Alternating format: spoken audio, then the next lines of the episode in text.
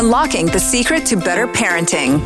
This is Growing Pains on the LITE Breakfast. And this morning, so happy to have with us our resident child psychologist, Katyana Azman. Katyana, what is the emotional cup theory and how does it relate to a children's emotional cup? Well, when we're looking about an emotional cup, is kind of like with regards to how much capacity a child has with regards to handling human emotion, right? So it is something that is extremely subjective, of course. So we don't kind of assume that everybody has the same tolerance in things. But ultimately, it is the premise that everybody has this cup with this vessel with which we can fill up via, you know, positive experiences and having our emotions acknowledged and all these good things. But then we also have things that can empty the cup, right? So things that kind of take away or drain from us, right? So that's kind of what the concept of the emotional cup is all about. And so the, the theory behind the emotional cup is that kids will behave in certain ways depending on the status of their cup, right? So if they're feeling a little bit overwhelmed and stressed and invalidated or lonely, they might behave in certain ways to compensate for that. So in some cases, it might come out as sadness or problematic behavior. I've also read in some cases that we talk about the concept of stealing from other people's cups, right? So it's mm. sort of like they do things to kind of top themselves up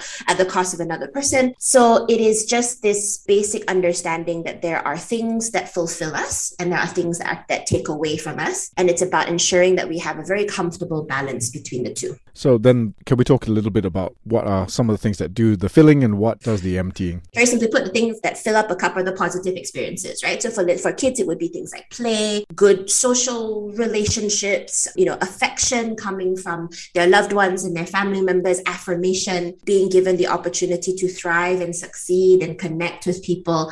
So it's about encouraging a child, or at least um, putting in as much positive experiences in their life as possible. The things that empty a cup, very much like with all of us adults the things that sort of drain us. So things like stressful situations, feeling like they're not getting the connection from people, not being able to engage socially with their friends, feeling kind of like they're a failure and they're not good enough, and not having adults or parents to kind of negate that thinking, right? So it's kind of just feeling like they're being drained of all that positivity. And again, it, I do believe that it is subjective child to child. So you will have some children who are a lot more tolerant to some things versus other children. You will see some some children not get their cup depleted as quickly as other children. So it is important to kind of use your child as a gauge and be very mindful and um, conscious of their behaviors and their thoughts and what they're saying. But the simple principle is that things that kind of build them up, positive experiences that encourage them, will fill up their cup, and things that kind of make them feel like they're unwanted, that they're stressed, that they're not lovable, that will deplete their cup. I think for the vast majority of adults, they probably have never heard about this idea of there being, uh, you know, an emotional cup, let alone the fact that it is their job, I guess, to mm-hmm. facilitate, I'm not saying do, but facilitate uh, their child learning about this. But mm-hmm. why is it important for that to happen? Because I think that, you know, and we've talked about this a lot on the show that a lot of the interactions, the primary interactions that kids have are with us as adults or their parents and their family members. And so the duty does very much fall upon our shoulders, especially in the formative years, to be able to address these types of issues. It is never too early for kids to experience negative emotion, I feel, contrary to popular belief. And so I think that if a parent isn't aware that these things can happen, not being aware that their own actions, for example, example, can contribute to the emptying of a child's cup or the topping up of a child's cup, that can kind of result in a lot of problems moving forward because what I often see is adults or parents wanting to address it when the child is a teen, right? Thinking that that's kind of when it becomes a problem. It starts from pretty much birth, right? So we talked about attachment theory, we've talked about all these other things that contribute to a child's emotional growth. And that starts from the day they come out of the womb. So I feel that it really isn't too early and it is absolutely our responsibility responsibility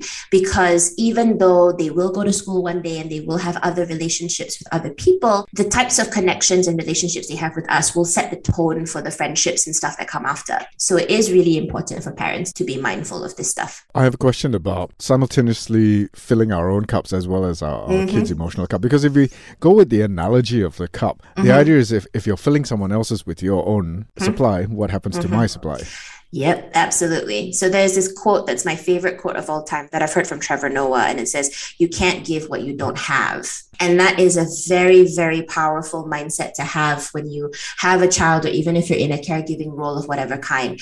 We as adults need to also be very thoughtful and respectful of our own emotional cups. I know that as a society, we haven't really been very kind towards this thought process. We weren't really given much opportunity to even acknowledge that we have a cup, right? Yeah. So I think that it is a new concept for a lot of adults now who are parenting young children that, you know, we have to be respectful of your emotions and there are all of these things that we're thinking about with kids nowadays. But we all have a cup, right? Um, and your cup might be a little bit more dinged up if you grew up in an environment where that was invalidated from day one. So I think that it's important to, like you said, be respectful of what you feel and how you feel.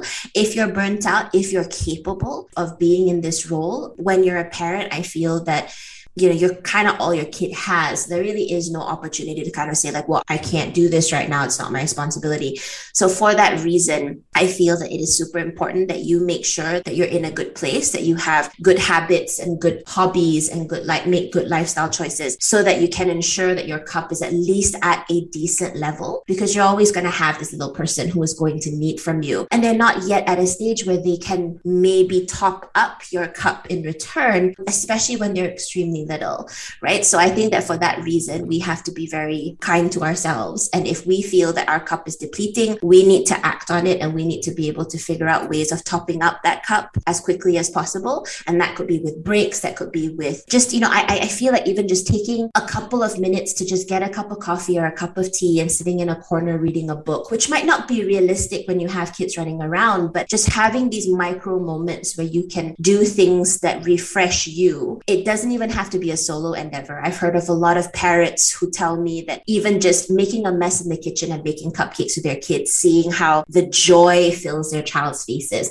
they find that tops up their cup for them, right? Mm. So it need not even be something that is solo. So figure out what it is that brings you joy and what it is that makes you feel a little bit more reinforced. Um, and make sure that you have that in your life so that when your kids need you and when your kids need you to top up their cup for them, you're not giving away too much of yourself. What I'm hearing you say, actually, in effect, is it's sort of not about what you do or specifically topping up the cup, but ultimately that sort of love and connection of the, mm-hmm. t- of the two of you doing something maybe quieter together is actually one really good way to sort of fill a cup without even worrying about how to fill the cup. Right? Exactly. Yeah, exactly. And so, you know, one of the things I've actually had clients ask me this, right? You know, in this profession, it is a very one sided relationship most of the time, right? So we as mental health professionals, we're there to assist. And so our cup is constantly getting depleted for the purpose of this individual who needs our help. And so I actually had a few clients ask me, like, you know, how do you do this without getting fatigued and kind of feeling really, really burnt out? And I think anyone who enters the helping profession, we do feel like our cup gets topped up by knowing that we've helped someone. Mm-hmm. So it really need not be about the gifts or the thanks or anything, because it is a predominantly thankless profession, a lot of people say, but it's about what it is about what do we feel reinforces us, right? And that's again very subjective person to person. So,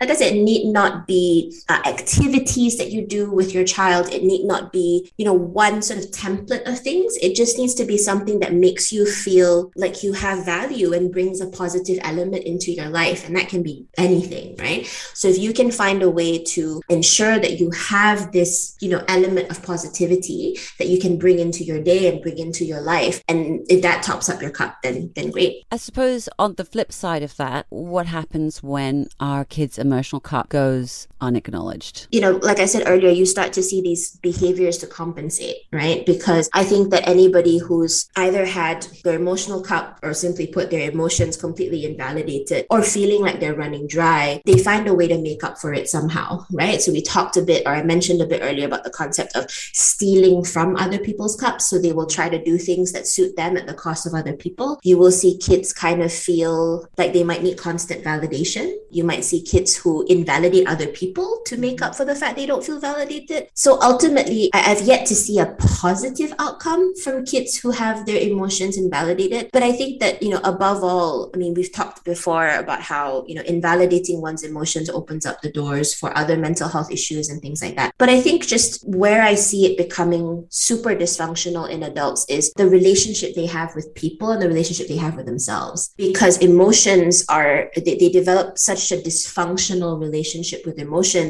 they don't know how to recognize it in the people around them, right? They don't know how to respect it in other people. It's seen as a sign of weakness. And so, because of that, building proper connections with other people becomes a challenge. And so, that's kind of where I think that if we teach our children having emotions is bad or feeling burnt out is a state of mind, mind over matter situation, we're not teaching them or we're not exposing them to very important skills, which are going to impact all the other relationships they have later on in life. Yeah. All right.